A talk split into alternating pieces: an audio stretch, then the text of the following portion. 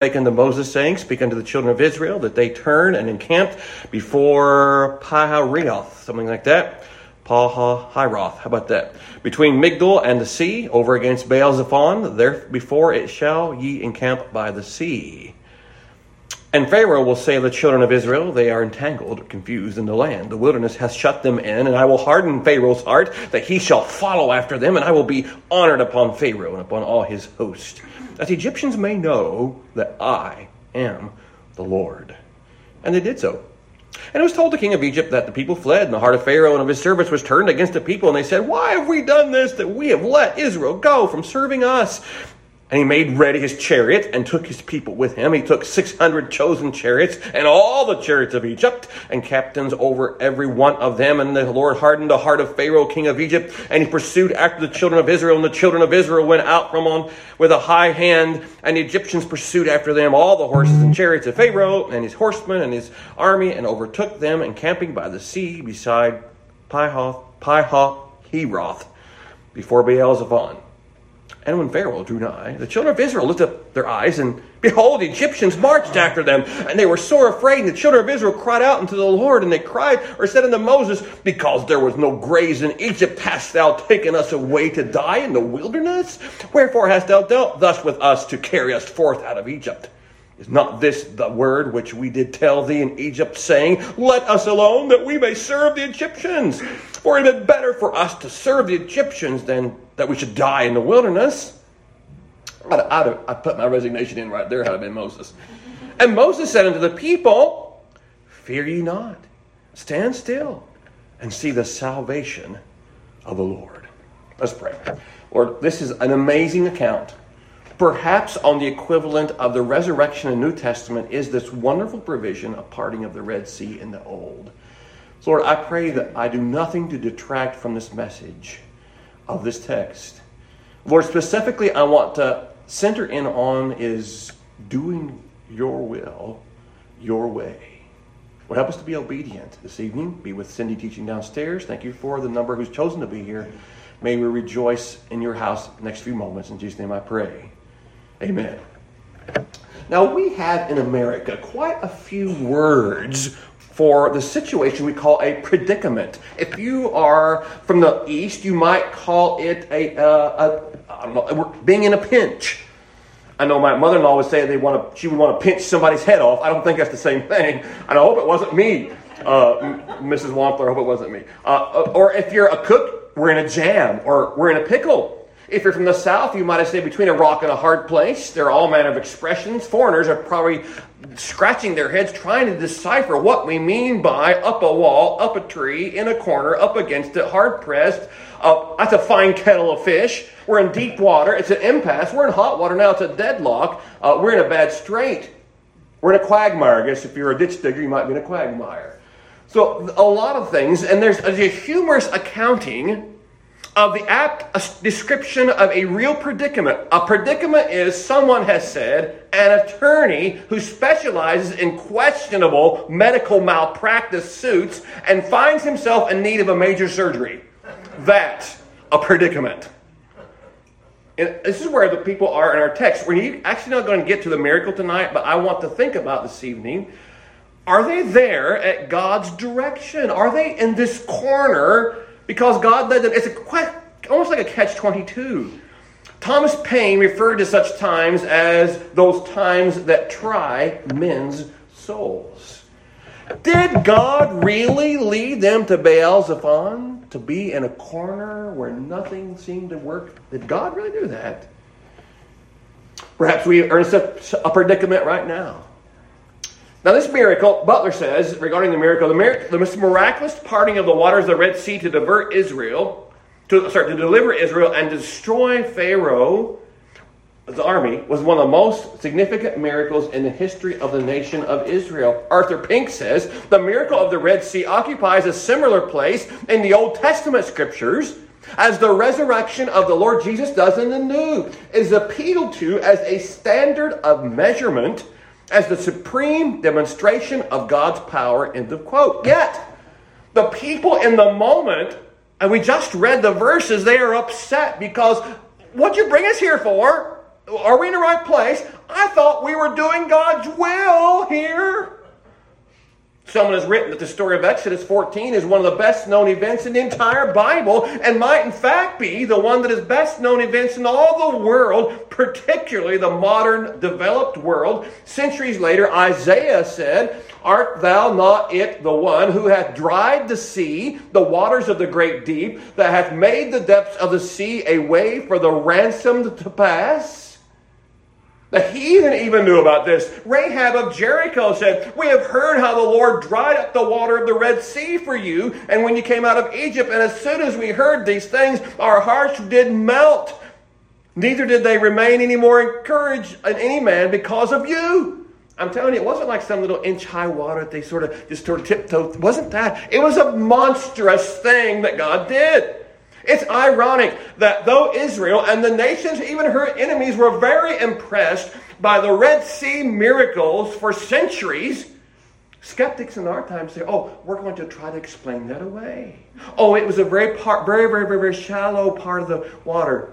A pastor went to, uh, to a visiting pastor was teaching the children's church one Sunday, and he said the story. He was trying to get the young children to believe the story that the water was real shallow and they were able to make it through because they were able to, to go out like that. And the little boy said, I don't think so because how did that drown Pharaoh's chariots and horses if it's so shallow?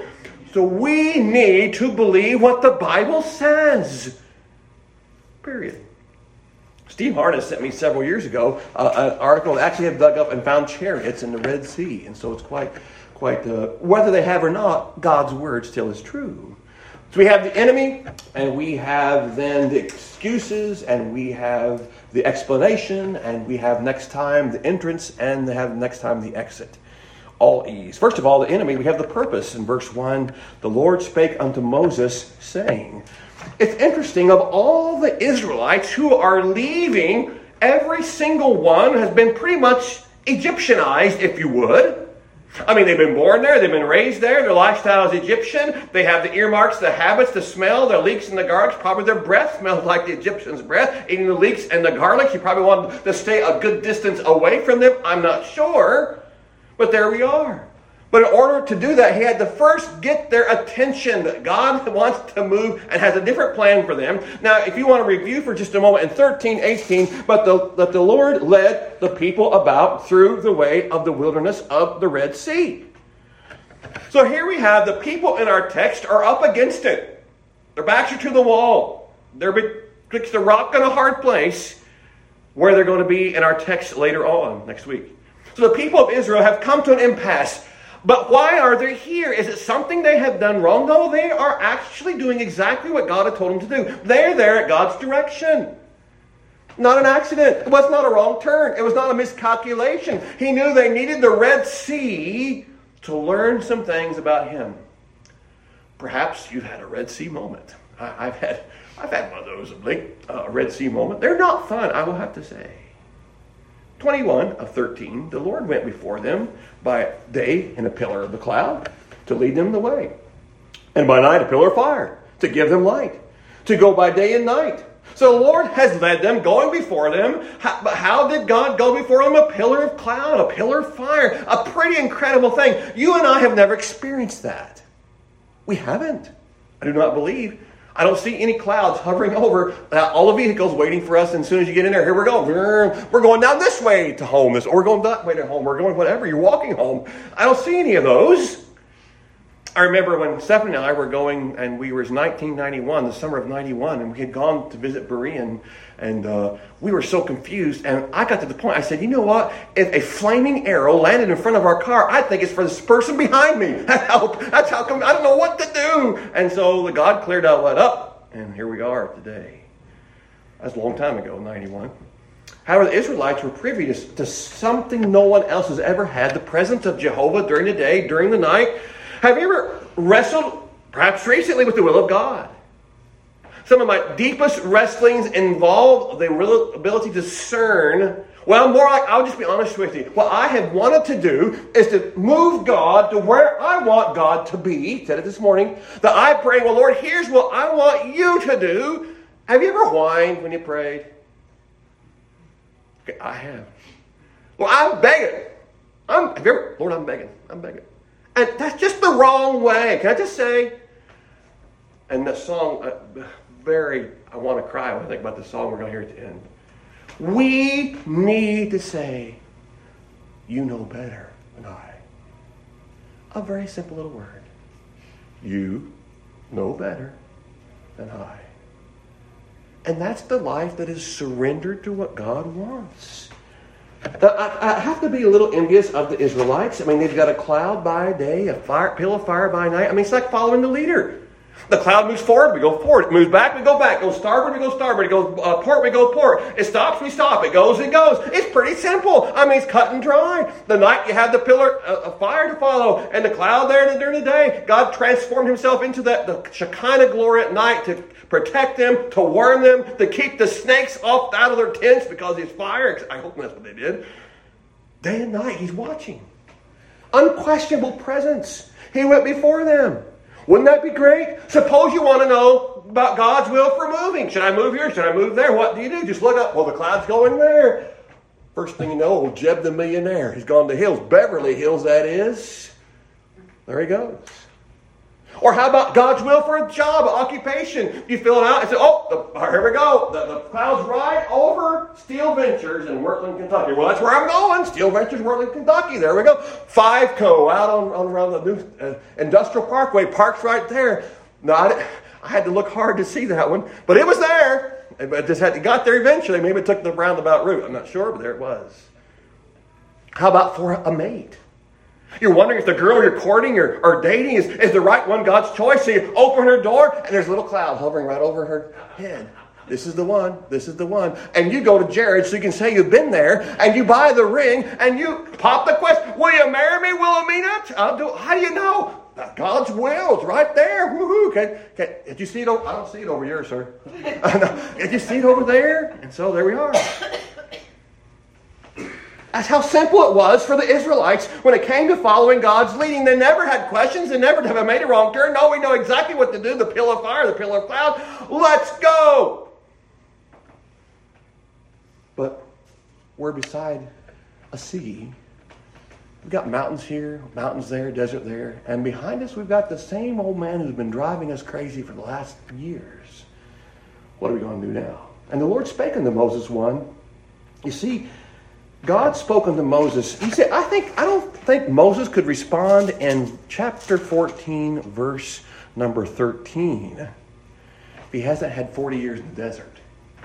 Because I tell you what, those people saying those things to me, do you not know how much I have given up to do this already? How much of my life I'm giving up? I'm, every spare minute I'm giving over to you, and you're not a bit grateful. You want to go back. I'm delivering you out of there, and you, you want to be gone for two months, and you're wanting to go back already? Hmm. Can, you not see how we might respond? He's been in the desert 40 years. He's sort of calmed down. He didn't kill them. I mean, 40 years earlier, he might have chopped off their heads, every one of them. I mean, that's way he, I'm just teasing, but you see how much he's grown? See, what he's learned is this you do not question God. When God says, go to the Red Sea, you, you get on your horse. Four, four-wheeler, car, truck, whatever it is. You do not wait. Verse 2 speak unto the children of Israel that they turn and camp before Pi-hahiroth, before Migdol and the sea, over against Baal Zephon, before it shall be encamped by the sea. And Pharaoh will say of the children of Israel, they, they're entangled in the land, and the wilderness has shut them in. And I will harden Pharaoh's heart that he shall follow after them, and I will be honored upon Pharaoh and upon all his hosts, that the Egyptians may know that I am the Lord. And that's the whole purpose of the plagues. That the Egyptians, hey, listen, there's one true God, and your, your gods are not it. This is the God to bring all these plagues on, and He's the one true God. Now, it's interesting, not everyone agree, but Swindoll says, well, this going was backtracking. He's asking them to go backwards and return. It says in one of the verses, but turn go backtrack to the by the sea, along the sea. Now remember, they're taking the long route already. There was a 10-day route if you took it along the coast, but that's where all the fortresses of Egypt were, and they'd have been halted and had to fight and all those things. So he sends them down by the Red Sea to save them and to grow them, etc., into their and what they should be. So here they are. Uh, uh, it was a troublesome time for them. It was a perfect cul-de-sac. It's a dead-end street just to the north where the Egyptian fortress is, the massive stone structures. Nowhere to get through there. The word entangled there means perplexed, to wander with perplexity. South was the vast Egyptian desert, Mizraim. No protection there. To the west was Ramesses and Goshen. That's where they had just come from. And on this side, the, the Red Sea. So they are between a rock, rock, rock, and a hard place. And so they are a difficult spot staring at the Red Sea. It was quite the predicament. A fine kettle of fish, if you would. F.B. Meyer says this uh, The most inexperienced eyes in the whole multitude must have seen the apparent absurdity of the movement. And loud and deep must have been the murmurs and the protestations of the people. Is this the way to Canaan? We know better. How dare you presume to lead us when your very first tactics prove you to be wholly untrustworthy? It is not easy to lead people on a path that seems contrary to human reasoning, but any man who will lead people spiritually will sooner or later find himself having to do so. It doesn't make sense in my thinking to do it this way, but this is what God has called us to do. The purpose, and then there's the person that would be the, under the enemy now. The person in verse 5 and is told the king of Egypt. Now, I like what Matthew Henry says. Now, Matthew Henry lived, I'm thinking, the 1600s, pretty sure. The liberty of God's people is a heavy grievance to their enemies. That hits home right now in our own country. The liberty of God's people is a heavy grievance to their enemies. We don't want we don't want to hear from you number one. We're going to shout you down number two and we don't care to hear any more about you number three. So it did not take long for pharaoh to regret the liberty he's given to israel. And this regret soon became a motivation. I'm going to get them back. We're going to hunt them down. I like this i thought i found this little tidbit about sin it not only overpowers conscience sin but it makes a man forget for a time all the sufferings under which he positively writhed before. It obliterates all the lessons of past experience, sets aside even the operations of the understanding, and hurries the sinner on with rapid steps to his own destruction. That's just it. We forget how bad sin is, and we forget that, and something comes along, and we get our minds been been uh, cauterized, if you our memory, and we get involved in it again. Don't you forget what that hangover was, or what that was, or how you treated your spouse when you did that, or what you did this, or how you acted so inappropriately when you got involved in that. I don't remember any of that. And that's what sin does. Spurgeon says, Nothing but the grace of God will truly humble men. These Egyptians have been crushed by terrible plagues into a false kind of humility. That they were soon as proud as ever. Nothing but the omnipotent grace of God can really subdue a proud and stubborn heart. You want to see how small you are? Look at how great God is. Get you, get you, go, go to the Creation Center uh, creation uh, over in uh, over there. Yeah, where Doctor. Uh, yeah, mm, Creation Science Center. I can't remember. What's the name of it? Creation Museum. Thank you. And go see the, uh, the thing we watch the planets, the planetarium. My goodness gracious. You want to see how small we are and how great He is. You need to do it before you. That's what got to be on your bucket list if you've not done it. Militarily, Baal Zephon was the most vulnerable spot. It's like you're being chased by hoodlums and you, you turn your car down a dead end alley and you're by yourself and they're all ninja, ninja turtle type people and they're going to beat you to pulp and take all your money. A bad plan turning down to a dead end alley because you're going to get caught. Humanly speaking, it would be most foolish for them to, you, and you let us here and I thought I was, we were doing what you wanted, Lord, and we, we're, we're here in this spot Pharaoh even knew he's going to trap him. Matter of fact, it says in 2 and 3, God said, You know, Pharaoh's going to think he's got you trapped and he's going to chase after you, and I'm going to be honored in it. Clear. God arranged it all. Can we just stop for a moment? As you walk with God, He arranges it all. I've struggled with that. Have you not sometimes struggled with that? Why? Why, Lord? I want some answers. The song says we're going to listen to it and says, i will take what answers he gives. I'll take the answers he gives. Pharaoh took the best and the rest. He took the 600 chosen chariots. If you look on there, it says, and all the chariots. So he has all of his army.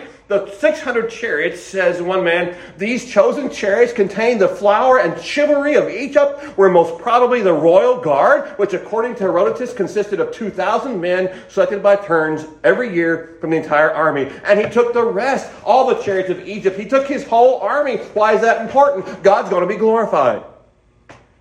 It's important to emphasize those details. And Rawlinson said God destroyed the most potent armed force in the entire world in one sea. The purpose, the person, the pursuing. Verse 8. The Lord hardened the heart of Pharaoh, king of Egypt, and he pursued after the children of Israel, and the children of Israel went out from a, with a high hand. But the Egyptians pursued after them, all the horses and chariots of Pharaoh and his horsemen, etc., and overtook them, encamping by the sea beside Pi-hahiroth before Baal Zephon. Once more, Pharaoh has, God has done, or Israel has done precisely what God wanted. They started moving north, thinking this is God's way. This is going to be a great experience. And now they're in camp, and they've got this all around. Can you imagine? They're getting ready to move, and all of a sudden they hear, I, I hear something. It sounds like thunder. Must be going to be a big storm. I, I don't think that's thunder. Oh, I think it's horses' hooves.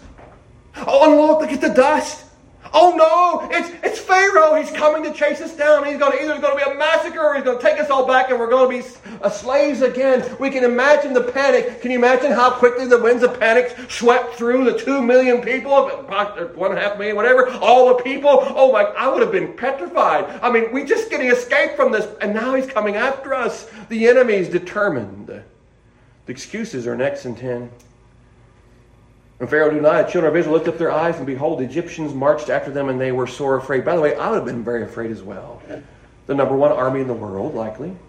The first time we read the, the people of Israel in mass crying out to the Lord, their, Henry says their fear set them a praying, and that was a good effect of it. See, God brings us. I don't want to tell you this necessarily because it's not joyful, but He wants to work in your life to make you more like Him.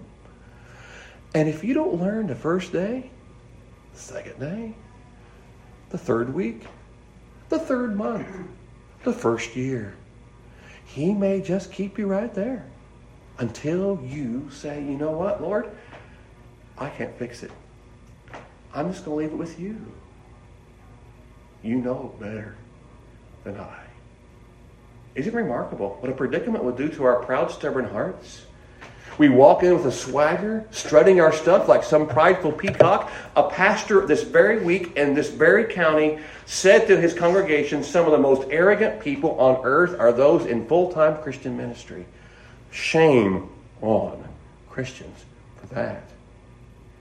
But the things but the things begin to change, and it's not long before we come up to the end of our rope. I think I heard someone say when they get to the rope, they're climbing back up. And that's great. But sometimes we come to the end of our rope and it's, it's something we can't get out on. And we are in a jam and we, there's nowhere to look but up. Dear Lord, please. And we cry out. So there's a focused fear and then there's fault finding in 11. It said unto Moses, Because there were no graves in Egypt, hast thou taken us away to die in the wilderness? Immediately, now who did they pick on? Well, naturally, it was the preacher it was you, Moses. You took us away here. They're crying out. How, how, do they handle this predicament? They're going to find someone to, to divert the attention. That's such popular today. When you're in trouble, let's start something over here and divert the attention away from what you have done or have not done, etc. A fault finding, a focused fear, and forgetful feelings. In 12, is not this the word that we did tell you thee, thee in Egypt? Now, I told you so. Now, that's not something I receive very well. I told you so. I told you so. Did I? Not? And I, sometimes it's not too bad if it's not something really important, but I just don't necessarily like that. Now, the uh, the Wright's paraphrase: "We would rather be in safety as slaves than to be free men in danger. We want our lives." I like what Butler says. This sixth statement of the Israelites made to Moses is like those made by compromisers when communism was so dominant. They would say, I'd rather be red than what? Dead. But the true patriot says just the opposite I'd rather be dead than red. Matter of fact, as Patrick Henry said, give me liberty or give me death. Spiritually speaking, you and I have got to be set on that. If someone says, deny your Christ or lose your head, lose your head. I know, I don't know it's going to come to that or not. I hope it never does here. But there are people who face that across the world all the time. We, we just they may not lose their head, but they may lose their lives. They may be tortured. They may etc. George Wagner says it is the property of unbelief to make the heart think any other circumstance preferable to its own. It's the heart of unbelief to make the heart think any other circumstances preferable to its own. So the enemy, excuses and explanation. As we go along, we're just uh, tying it up. Salvation, starting verse 13, Moses said unto the people, Fear ye not, stand still and see the salvation of the Lord, which he will show to you today. For the Egyptians whom ye have seen today, you shall see them again no more forever. And the Lord shall fight for you, and ye shall hold your peace. And the Lord said unto Moses, Wherefore criest thou unto me? Speak unto the children of Israel that they go forward. Humanly speaking, predicaments are terrible experiences. And so, never, though, perhaps was the fortitude of a man so severely tried and tested, I think, as Moses is here. He's the meekest man on earth, Numbers 12 3, but he is a man that shows that right here. He did not fly off the handle. He did not murder anyone. He did not lose his cool. He handled it because of God's marvelous grace leading. Can you imagine leading at least a one and a half million people? The logistics, the complaining, the leading, all these different things. And so Moses handles it right. If you stay in one predicament long enough, you will begin to question the very roots of your faith sometimes. By and by, you begin to look for someone to blame, usually the someone in leadership. And you might think to yourself, look, I took all your counsel, Pastor. I did what you said, but here I am at the end of my rope. I've tied a knot. I'm hanging on and I'm dangling. There's no net to fall on, and you're the reason. We may not be the pastor, maybe a spouse, maybe, I don't know, your boss. But we must be impressed with Moses. He did not say, as many would say, God helps those who helps themselves. By the way, it's not the Bible at all. It's not. No, God helps the helpless. God helps those who are seeking Him, who are longing to serve Him. God helps. And when we've come to the end of our hoarded resources, the songwriter says, is that Flint? Not sure. Our Father's full giving has only begun. He's waiting for that. He's waiting for you to run out of money or whatever it is. Or He's waiting for you to everlasting arms. Perfect song for tonight. Fall on His everlasting arms. It's all part of His plan. Fear ye not, He says in verse 13. Hey, wait just a moment, Moses. Do you not have your contacts in? Because have you not seen who's right here? Who's coming up behind us? I mean, Moses, please look carefully. Are you please preserve us from this nearsighted shepherd? I can see fine. Matter of fact, 40 years later, he still could see fine when he died. I believe the Bible says he was still uh, in good shape. Uh, paraphrasing again. Don't fear. I'm going to tell you, don't fear. Matter of fact, we're going to go a little bit further. 13, stand still. And also, see or watch. The Lord shall fight for you, and you shall hold your peace. Now, there's prescription for people in an inescapable predicament. Do not be afraid. Stand still. Watch God. And quit talking. And start listening. That's the prescription, Pastor, that you need to follow yourself. You're right. The hardest is this fourth, though, is watching, waiting for God to come through. In a predicament, we want. Have you ever seen, uh, as you're preaching, uh, uh, by the way, no one ever does this here, but it's like, or turn the turn the, the sand over again. Whew, preach is about done. Oh, uh, do you know what time it is, Pastor? Time to close up. But we're like that with God. Stand still and see the salvation of God. Waiting. I tell you what, the word we don't like to hear, we almost would rather hear no than wait. Wait. Wait a little longer. And we think that God's on our timetable. He's time is for us, not for him. And I think I Uh, you know, I, I, his patience is amazing. God has allowed this cul-de-sac. Are you in a predicament? How are you handling it? I love this Annie Johnson Flint poem, and then we're going to hear the song. Pressed out of measure and pressed to all length, pressed so intensely it seems beyond strength, pressed in the body, pressed in the soul, pressed in the mind till the dark surges roll Pressure by foes and pressure by friends, pressure on pressure till life nearly ends. Pressed into loving the staff and the rod, pressed into knowing no helper but God. Pressed into liberty where nothing clings, pressed into faith for impossible things, pressed into loving a life in the Lord, pressed into living the Christ life outpoured. See, that's what he wants. I'm on the first part. Lord, you, you're pressing me, pressing me, Yes, I'm doing this so that you will turn back or get rid of or start doing and look more like Christian than you've been looking like and wake up to what I have for you. I trust you have your music, words to the music there, and we are going to listen. This is Joseph in the dungeon. Joseph in the dungeon.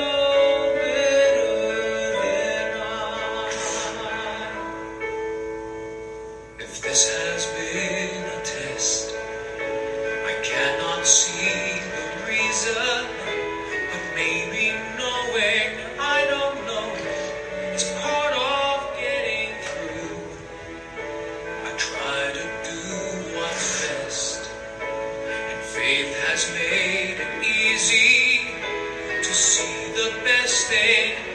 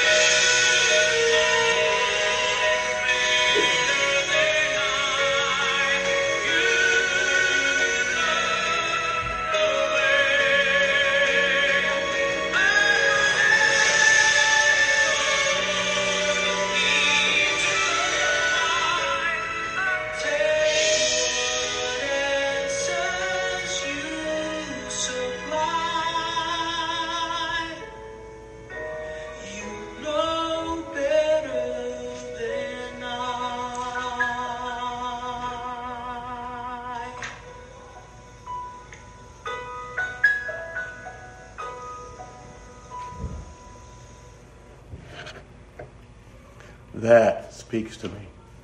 Because when I am so not following, He knows. He knows better. If we'll trust Him. Let's pray. Lord, I thank you for this song. Don't know the author. I know that Joseph from the Bible. And Lord, if it was a song that uh, Joseph could sing, it would be it. Why he suffered as he did, why he was put in prison, why he was not released, all these whys. And yet we, we know he said this because at the end, verse chapter 50, he said, But God meant it for good. Lord, help me to forgive me for being such an arrogant person where I think that I can, my knowledge is better than yours, or that my way supersedes yours. Lord, forgive me. May we humble ourselves before you even this evening. May the words of this psalm, maybe even just the phrase, you know better than I, help us this week when difficult times come, that you are yet in control and we are not. Help us to serve you faithfully. In Jesus' name I pray. Amen. In closing, I thought a hymn that goes right along with this idea is 421.